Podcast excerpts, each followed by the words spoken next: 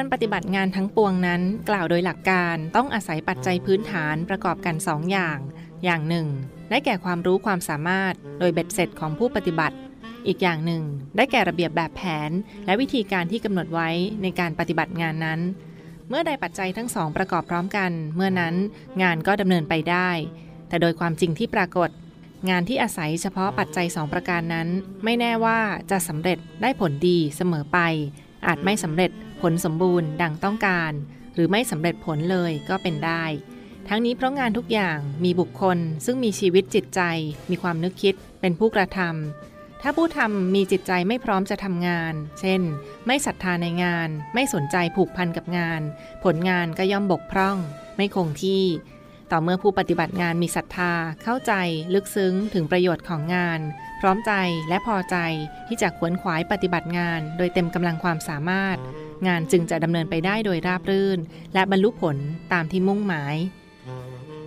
พระบรมราโชวาทของพระบาทสมเด็จพระบรมชนากาธิเบศรมหาภูมิพลอดุลยเดชมหาราช บรมนาถบพิตรในพิธีพระราชทานปริญญาบัตรจุฬาลงกรณ์มหาวิทยาลัย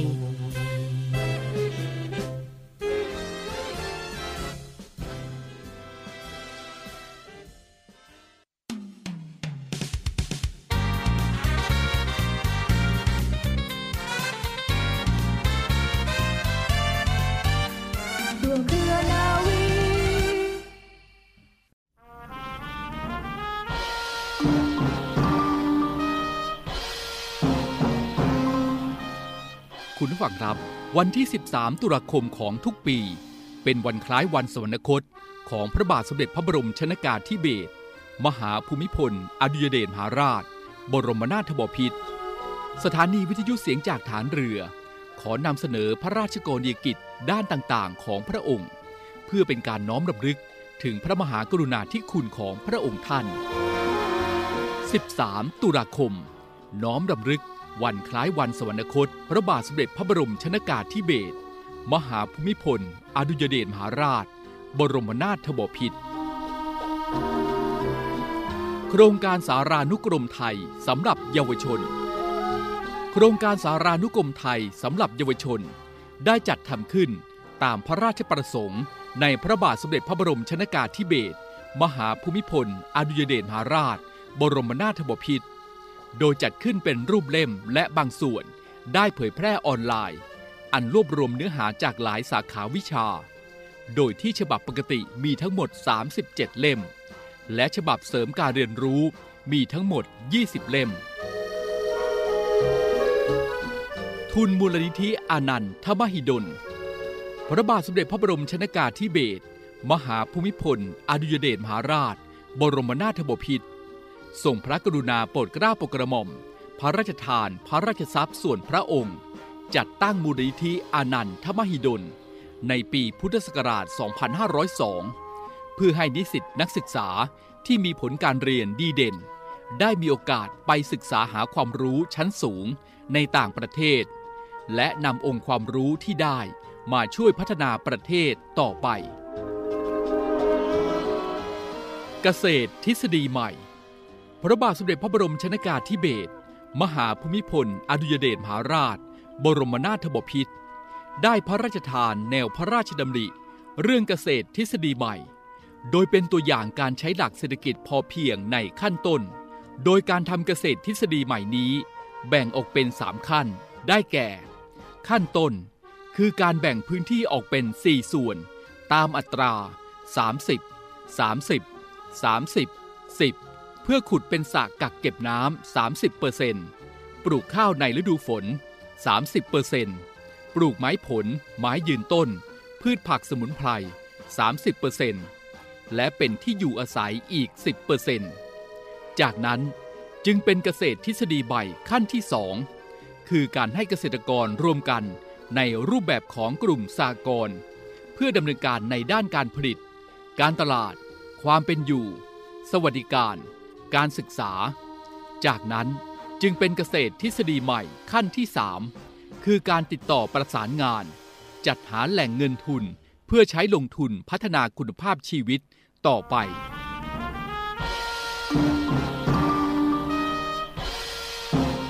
ส13 ตุลาคม น้อมรำลึก วันคล้ายวันสวรรคต พระบาทสมเด็จพระบรมชนากาธิเบศรมหาภูมิพล อดุยเดชมหาราช บรมนาถบพิตร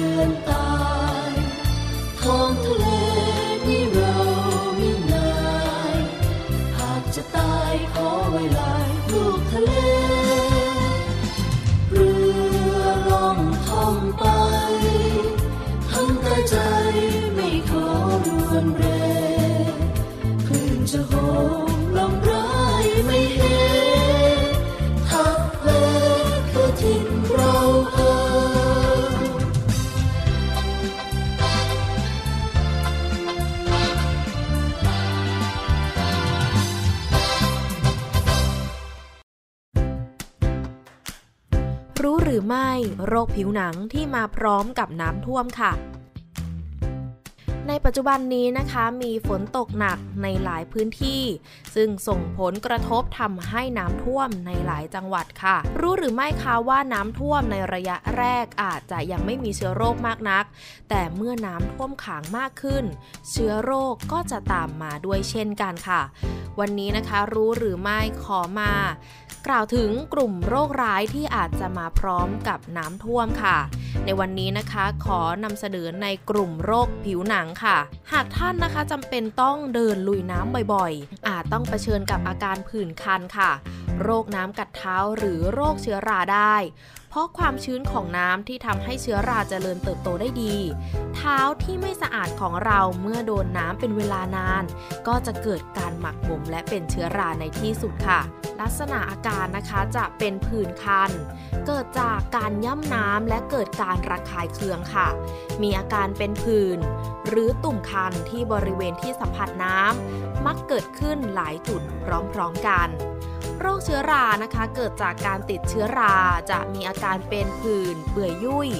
สีขาวที่ง่ามนิ้วเท้า ฝ่าเท้า หรืออาจจะมีอาการคันร่วมด้วยค่ะ และสุดท้ายนะคะคือโรคน้ำกัดเท้านั่นเอง เกิดจากการแช่เท้าในน้ำนานๆ จนมีการติดเชื้อตามมาค่ะ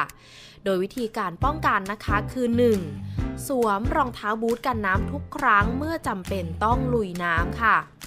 2. ควรระวังไม่ให้ถูกยุงกัด 3. ใช้ขี้พึ่งวัสลีน ขี้พึ่งรักษากลากเลื่อน หรือจารบีทาเท้า และง่ามนิ้วเท้าให้ทั่วทั้งสองข้างเมื่อต้องลุยน้ำและข้อสุดท้ายนะคะ เมื่อขึ้นจากน้ำให้ล้างเท้าให้สะอาดด้วยน้ำสบู่และหลังจากนั้นนะคะ ซับให้แห้งทันทีค่ะสำหรับใครนะคะที่จำเป็นจะต้องลุยน้ำช่วงนี้ให้รักษาสุขภาพกันให้ดีๆ หากเกิดอาการผิดปกตินะคะ ให้รีบปรึกษาแพทย์ทันทีค่ะ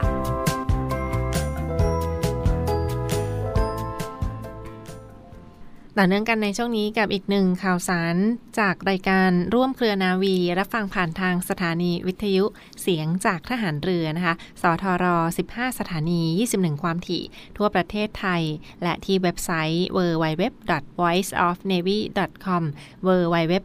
เสียงจากทหารเรือ .com ค่ะ อัปเดตข่าวสารจากกองทัพเรือมาฝากคุณฟังกัน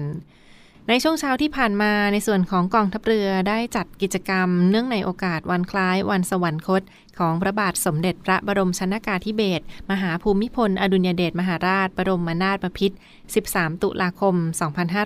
2565 ในพื้นที่ของกองทัพเรือ นะคะในช่วงเช้าที่ผ่านมาที่บริเวณ กรุงเทพมหานคร หอประชุมกองทัพเรือ ได้จัดพิธีทำบุญตักบาตรพระภิกษุสามเณร89 รูป เพื่อถวายเป็นพระราชกุศล และน้อมรำลึกในพระมหาการุณาธิคุณ ของพระบาทสมเด็จพระบรมชนากาธิเบศรมหาภูมิพล อดุลยเดชมหาราช บรมนาถบพิตร13 ตุลาคม 2565 ในครั้งนี้ค่ะ กิจกรรมในครั้งนี้เป็นการทำบุญตักบาตรพระภิกษุสามเณร89 รูปนะคะที่บริเวณลานทัศนาพิรมหอประชุมกองทัพเรือ จากนั้นก็มีกิจกรรมต่อเนื่องคือพิธีสวดพระพุทธมนต์ถวายเป็นพระราชกุศล ณห้องเจ้าพระยาหอประชุมกองทัพเรือ กรุงเทพมหานครนะคะพิธีสวดพระพุทธมนต์ถวายเป็นพระราชกุศล ในช่วงเช้า8โมงเช้าที่ผ่านมาที่ห้องเจ้าพระยาหอประชุมกองทัพเรือค่ะ ช่วงเช้าที่ผ่านมาได้มีพิธีวางพวงมาลาถวาย ราชสักการะที่ห้องเจ้าพระยาหอประชุมกองทัพเรือ และต่อด้วยกิจกรรมต่างๆ ก็จะเป็นพื้นที่ของหน่วยขึ้นตรงของกองทัพเรือ ไม่ว่าจะเป็นกองเรือยุทธการอำเภอสัตหีบ จังหวัดชนบุรีนะคะ และพื้นที่ของทัพเรือภาคที่ 2 ได้จัดกิจกรรมในบริเวณจังหวัดสงขลา พื้นที่ทัพเรือภาคที่ 3 จัดกิจกรรมในพื้นที่จังหวัดภูเก็ต และจังหวัดพังงา พื้นที่กองบัญชาการป้องกันชายแดนจันทบุรีและตราด จัดกิจกรรมในจังหวัดจันทบุรีและตราด พื้นที่หน่วยเรือรักษาความสงบเรียบร้อยตามลำแม่น้ำโขง หรือนอรอขอ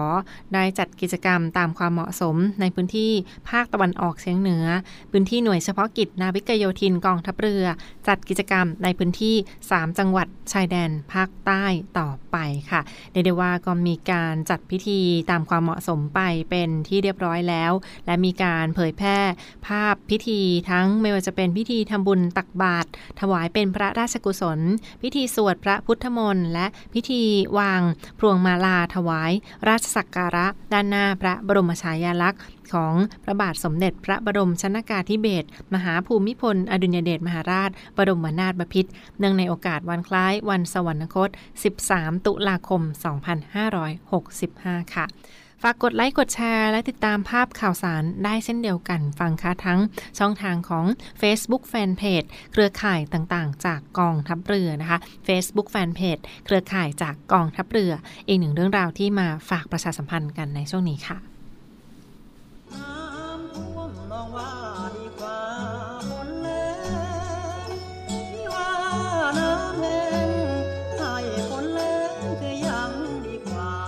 ท่วมหรือแหลง เราจะไม่ทิ้งกัน กองทัพเรือได้จัดตั้งศูนย์บรรเทาสาธารณภัย เพื่อช่วยเหลือพี่น้องประชาชนในพื้นที่เสี่ยง โดยให้หน่วยงานกองทัพเรือ จัดกำลังพลและยุทธปกรณ์ พร้อมให้ความช่วยเหลือพี่น้องประชาชนทันที อีกทั้งได้จัดตั้งมูเรือบรรเทาสาธารณภัยกองทัพเรือ ให้การช่วยเหลือพี่น้องประชาชนที่ประสบภัยทางทะเลอีกด้วยขอรับความช่วยเหลือจากกองทัพเรือได้ที่ หน่วยทหารเรือที่ใกล้ที่สุด หรือสายด่วนกองทัพเรือ 1696 สายด่วนกองทัพเรือ 1696 ได้ตลอด 24 ชั่วโมง ยามสงบเตรียมรบไว้พร้อมสับ เพื่อจะรับริปูมิรู้ขาม พร้อมช่วยรัฐพัฒนาทุกเขตขามบรรเทาความเดือดร้อนให้ผ่อนเบา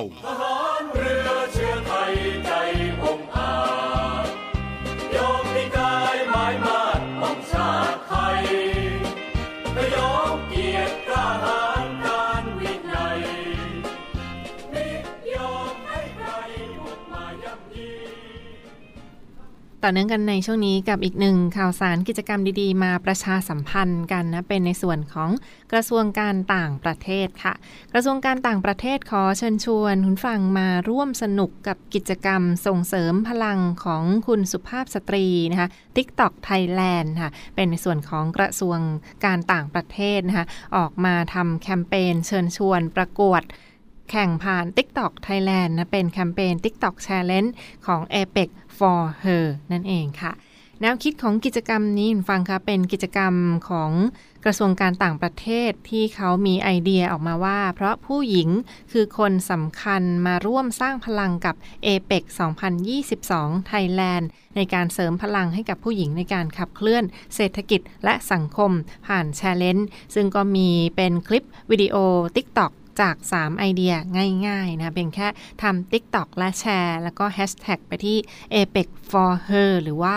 กระทรวงการต่างประเทศกับอีกหนึ่งกิจกรรม Challenge ในครั้งนี้ค่ะ ไอเดียที่หนึ่งค่ะ ให้แชร์เรื่องราวของผู้หญิงรอบตัวคุณ หรือว่าคนดังที่เป็นที่สุดของพลังหญิงในความคิดของคุณนะกับ TikTok Challenge แชร์เรื่องที่หนึ่งคือ เรื่องผู้หญิงรอบตัวคุณ หรือคนดังที่เป็นที่สุดที่คุณคิดว่าเป็นไอดอลในความคิดของคุณนะคะลองแชร์ผ่าน TikTok แล้วก็ติด Hashtag ของ APEC for her ประการที่ 2 ค่ะ บอกเล่าเรื่องราวของคุณเพื่อส่งต่อแรงบันดาลใจที่เป็นที่สุดของพลังหญิงนะคะ บอกเล่าเรื่องราวที่ส่งต่อแรงบันดาลใจของคุณ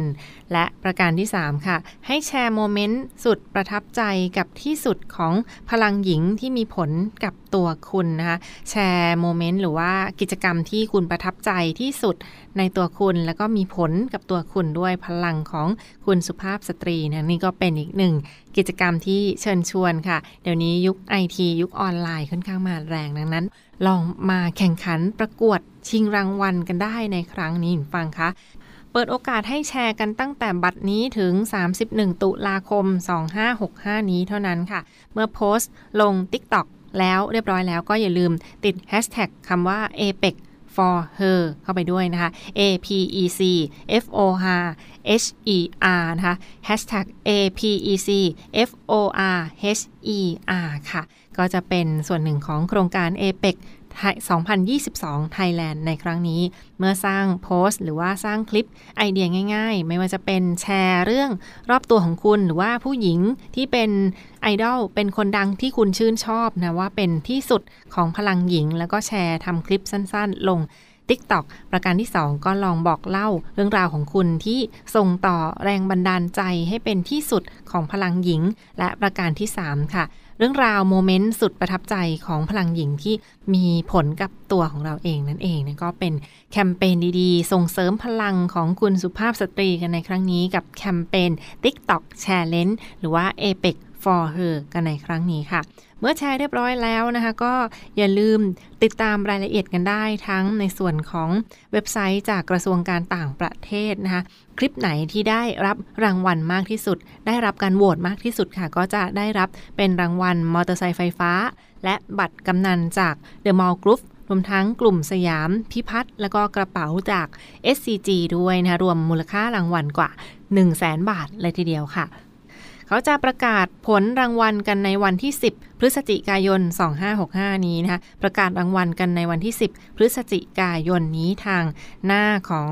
APEC for her หรือว่า TikTok APEC for her นั่นเองค่ะ ก็ลองแชร์แล้วโพสต์ไอเดียดีๆ กันได้ในครั้งนี้ฟังค่ะ มีรางวัลทั้งมอเตอร์ไซค์กระเป๋าผ้า และบัตรกำนันจากกลุ่ม The Mall Group กันด้วยค่ะ ลองติดตามรายละเอียดกันได้ที่ TikTok ของ APEC for her อีกหนึ่งกิจกรรมจากกระทรวงการต่างประเทศในช่วงนี้ค่ะ กองทัพเรือจัดตั้งกองทุนน้ำใจไทย เพื่อผู้เสียสละในจังหวัดชายแดนภาคใต้ และพื้นที่รับผิดชอบกองทัพเรือ เพื่อนำไปมอบให้กำลังพลกองทัพเรือ และครอบครัวที่เสียชีวิต หรือบาดเจ็บทุกพลภาพ จากการปฏิบัติหน้าที่ ร่วมบริจาคเงินสมทบทุนช่วยเหลือได้ที่ธนาคารทหารไทย สาขากองบัญชาการกองทัพเรือ หมายเลขบัญชี 115ขีด2ขีด17087ขีด2ชื่อบัญชี กองทุนน้ำใจไทยเพื่อผู้เสียสละในจังหวัดชายแดนภาคใต้ และพื้นที่รับผิดชอบกองทัพเรือ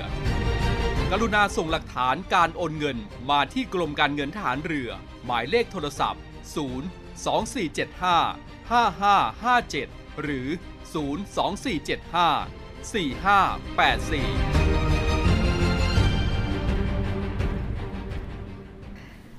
ปิดท้ายกันที่อีกหนึ่งเรื่องราวข่าวสารจากกรมป้องกันและบรรเทาสาธารณภัย และในส่วนของกรมอุตุนิยมวิทยาที่ผ่านมาค่ะ กรมอุตุนิยมวิทยา และกรมป้องกันและบรรเทาสาธารณภัย หรือกรมปอพนะคะได้จับมือกับบริษัทไลน์ประเทศไทย Line นะ L I N E หรือว่า Line Alert เปิดตัวบัญชีแจ้งเตือนภัยพิบัติร้ายแรง เพื่อให้คนไทยเข้าถึงสถานการณ์ป้องกันภัยธรรมชาติ ได้อย่างทั่วถึงและทันเวลาต่อไปค่ะ ซึ่งก็เป็นกิจกรรมดีๆ ในครั้งนี้ที่มีโทรศัพท์มือถือก็เป็นช่องทางการติดต่อข่าวสาร และก็แจ้งเตือนภัยพิบัติ ภัยร้อนภัยหนาวภัยฝนต่างๆ เหล่านี้ด้วยนะคะ กรมอุตุนิยมวิทยา และกรมป้องกัน และบรรเทาสาธารณภัย และบริษัทไลน์คอมพานีประเทศไทยจำกัดที่ผ่านมาเขาได้ลงนาม MOU เปิดตัว Line Alert และบัญชีแจ้งเตือนภัยพิบัติอย่างร้ายแรง หรือว่าบัญชีแจ้งเตือนภัยพิบัติสำหรับพี่น้องประชาชน ซึ่งเขาก็จะอัปเดตข้อมูลข่าวสารให้สามารถเข้าไปดูบริการได้อย่างทั่วถึงและทันเวลา เช่น ถ้ามีพายุเข้ามีฝนฟ้าขนองใด ๆ ก็ตาม หรือว่ามีภัยทางธรรมชาติอื่น ๆ ใดๆค่ะ ก็จะอัปเดตผ่าน Line Alert ในครั้งนี้นะคะ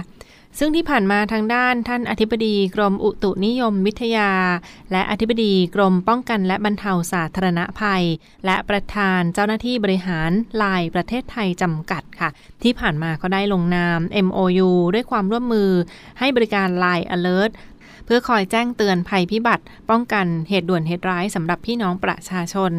และในการนี้มีท่านรัฐมนตรีว่าการกระทรวงดิจิตัล เพื่อเศรษฐกิจและสังคม รวมทั้งว่าที่ร้อยตรีธนสิทธิ์เอี่ยมอนันชัย รองอธิบดีกรมอุตุนิยมวิทยา